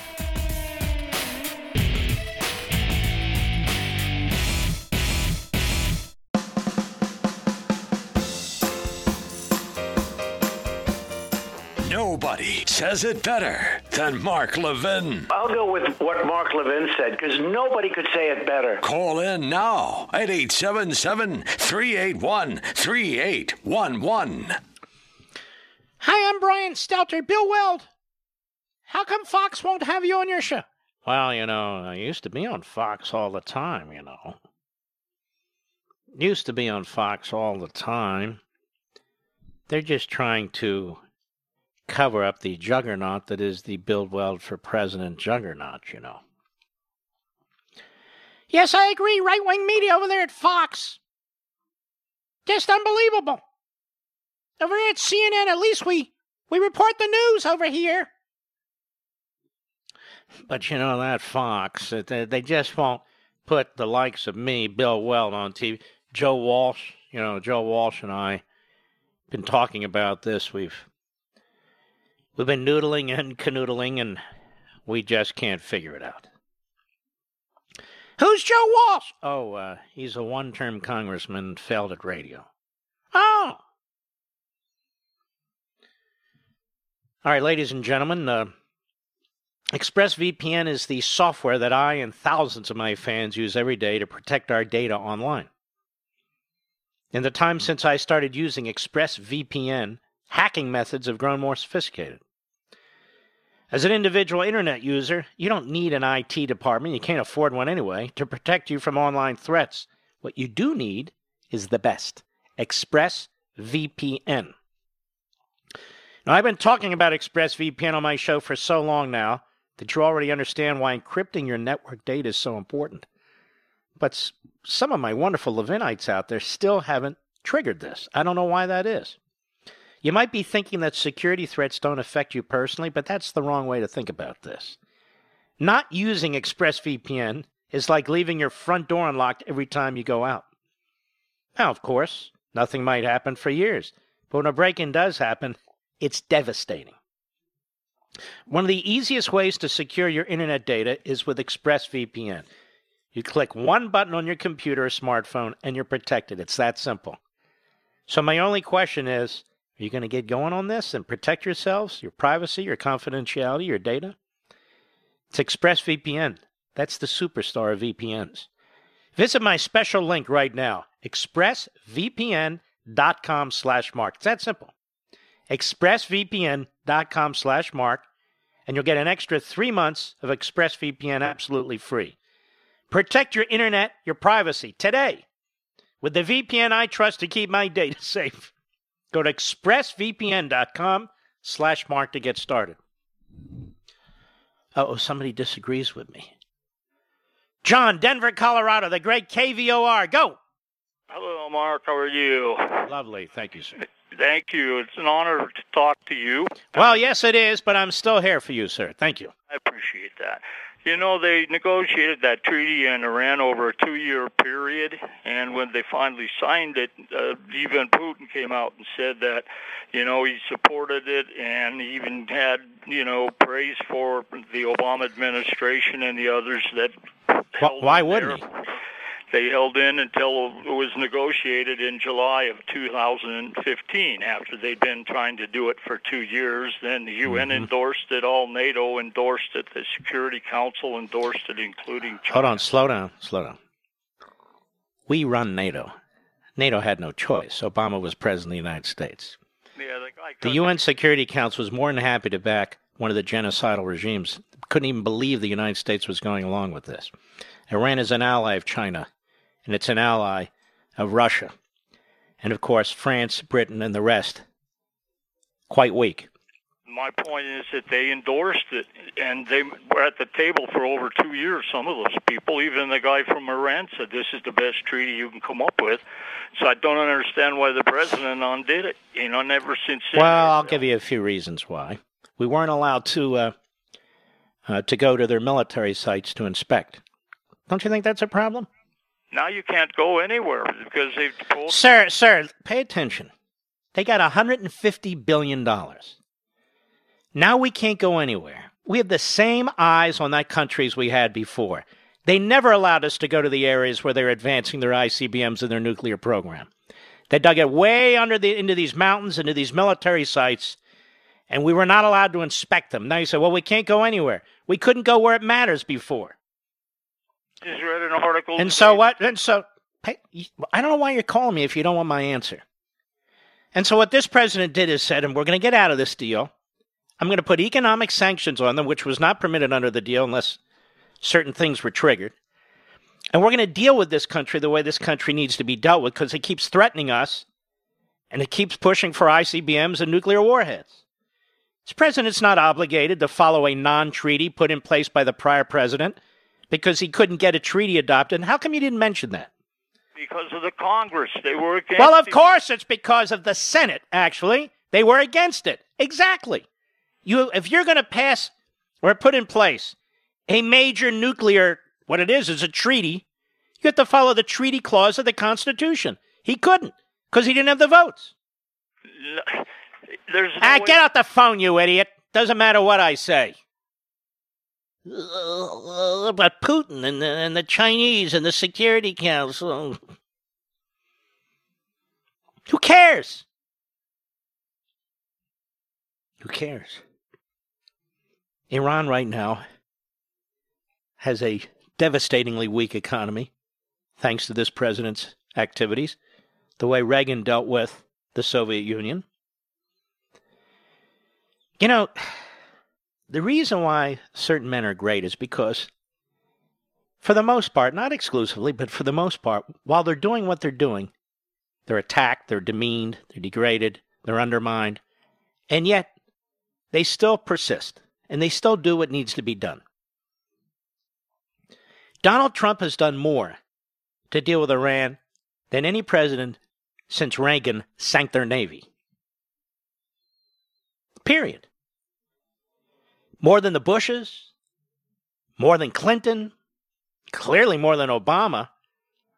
Obama was worse than Neville Chamberlain. I explained this for years. Neville Chamberlain came back with peace in our time, but he didn't meet Hitler with $150 billion to give him. But it's their money. But we had it under control. I don't know what their money means. But we couldn't see what we needed to see, and we couldn't go where we needed to go. Now, that may make some people sleep better at night. Not me. Not me. Corey, Jensen Beach, Florida. Beautiful area. On the Mark Levin app. Go. Mark, happy New Year to you, to you and your family. Thank you. Can you hear me? I'm with you. Um, I just wanted to point out about the most treason- treasonous politician probably in our history, in my opinion at least, and that is John Kerry. What he did at the end of the Vietnam War to our fellow servicemen. Outrageous. What he did, what he did in his speech at the end of his term towards Israel, you know, at the end of the Obama administration, that speech was All right. absolutely hellacious. Disgusting. Yep. And, and then, of course, his involvement also in the Iran deal.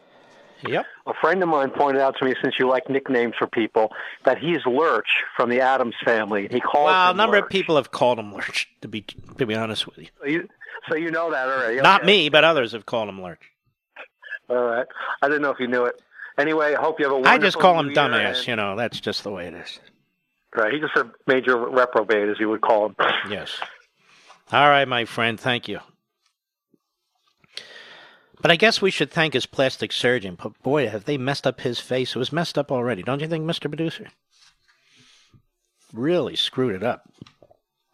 That's why I say they, they obviously squirted mashed potatoes into his face. Or applesauce or something. It just keeps moving around. You want to hear Chuck Schumer today? Of course not, but we shall. The brilliant, the genius Chuck Schumer. What did he have to say that was so intelligent on the floor of the United States Senate today? Cut nine, go. I think the president's afraid. If he says everything's fine and he did nothing wrong, why is he so afraid of Bolton and the other three witnesses? You know, you're such a slime ball. You're the guy that pushed for the special counsel. What's he afraid of? The most investigated president that I can remember.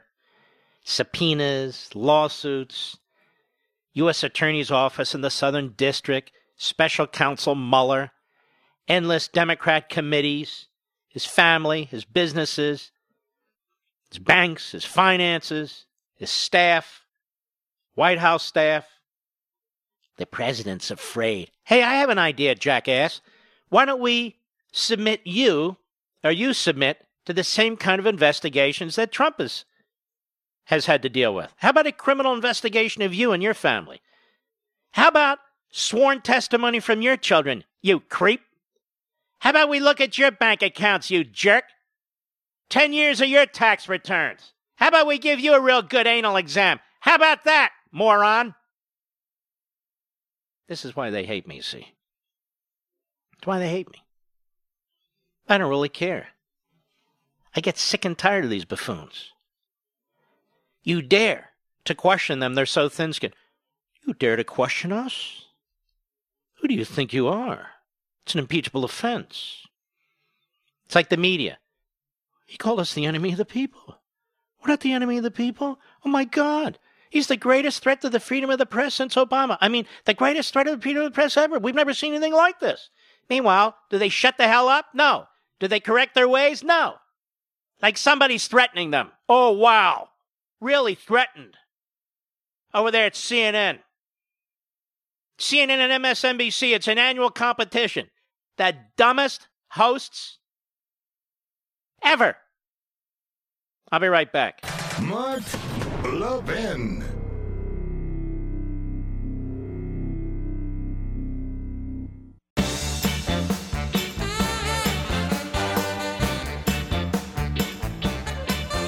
I mean, this guy Schumer's such an idiot. They just had these hearings in the House. Could have called any witness they want. They control the entire process.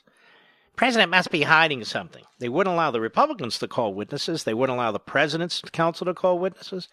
They wouldn't allow the President's counsel to be present for cross examination. Then I heard that idiot, Tehran Nancy's daughter, Pelosi, whatever her name is. You know, the President and the Vice President, they were free to go up to Congress and testify. Ladies and gentlemen, when's the last time a President or Vice President testified before Congress? The reason they don't do that is because of separation of powers. They cannot bow to the power of the House or the Senate. Now, they know that, but they keep throwing that out there for the dimwits in their base, including the media, of course. Presidents don't testify before Congress. Sitting presidents, anyway. Chamonix's New Year's inventory clearance sale is only one more week for good reasons, because New Year's is over. Start the new decade off right by looking younger than you ever have. Guaranteed or your money back. Just listen to Beverly from Huntsville, Alabama, one of my favorite towns. Oh my God, I love this product. I saw a difference the second time I used it, she said, and recommend to everyone if they have a problem with their jawline. Just like Beverly, see that double chin and turkey neck disappear with the famous Genucel jawline treatment with MDL technology. Order right now, and the classic Genucel for eye bags and puffiness is yours, free. Plus Genucel's immediate effects results in 12 hours. During this inventory clearance, you'll get the incredible Genucel eyelid lift for drooping eyelids, also free. Call 800 Skin 604 like my buddy Teddy. Oh, he's got the softest skin. I'm telling you, it's unbelievable. 800 Skin 604. Or go to Genucel.com. That's Genucel.com. I'm not kidding. Order today and get Genucel XV anti wrinkle treatment. Also free. That's five free gifts. All orders will automatically be upgraded to priority shipping for free. Order now. Five free gifts. It's a simple phone call and you won't regret it. 800 Skin 604. 800 Skin 604. Or go to genucel.com. That's genucel.com. As you know, uh, Joe Scarborough is a loathsome human being who does his show from Jupiter, Florida, so he can be in touch with the people. Now, I don't have a problem with people living in Jupiter or anywhere else in Florida. But why pretend that you're doing a show from Washington when you're in Jupiter, Florida? And by the way, is he the goofiest looking guy, Mr. Perdue? I'm quite serious. He's got that pompadour going like Woody the Woodpecker. He's got the face of that banjo player on the bridge and Deliverance. Oy, oy, oy. He's got a face for MSNBC. No offense, of course. He's one of the nastiest human beings crawling on the earth. And he brings in this guy, Rick Wilson. This guy, Rick Wilson. Rick Wilson uh, looks like the guy who stands on the corner. Hey, everybody, want cigarettes? You understand what I'm saying? All right, cut 12, go. Since we have four, count them. I mean, we didn't plan this, but since we have four former Republicans here. Wow. How did that happen, Mr. Producer? Four former Republicans. You think it just happened, or you think they were invited because they're four former Republicans? Wow, I'll tell you, this morning Schmo show, no wonder its ratings are in the toilet. I mean, are so strong. Go ahead. Uh, you will hear from, like, our good friend Charlie Pierce that the party was always corrupt, it was always rotten, it was always racist. Ah, that Charlie Pierce.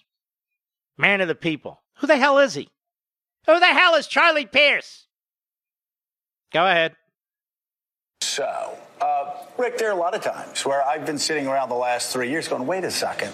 Were, were the liberals right? Were all those liberals that said the GOP was racist Oh, and that evangelical, like all the things that I've been my entire life, evangelical. I want to congratulate Mika Brzezinski, if that is her name.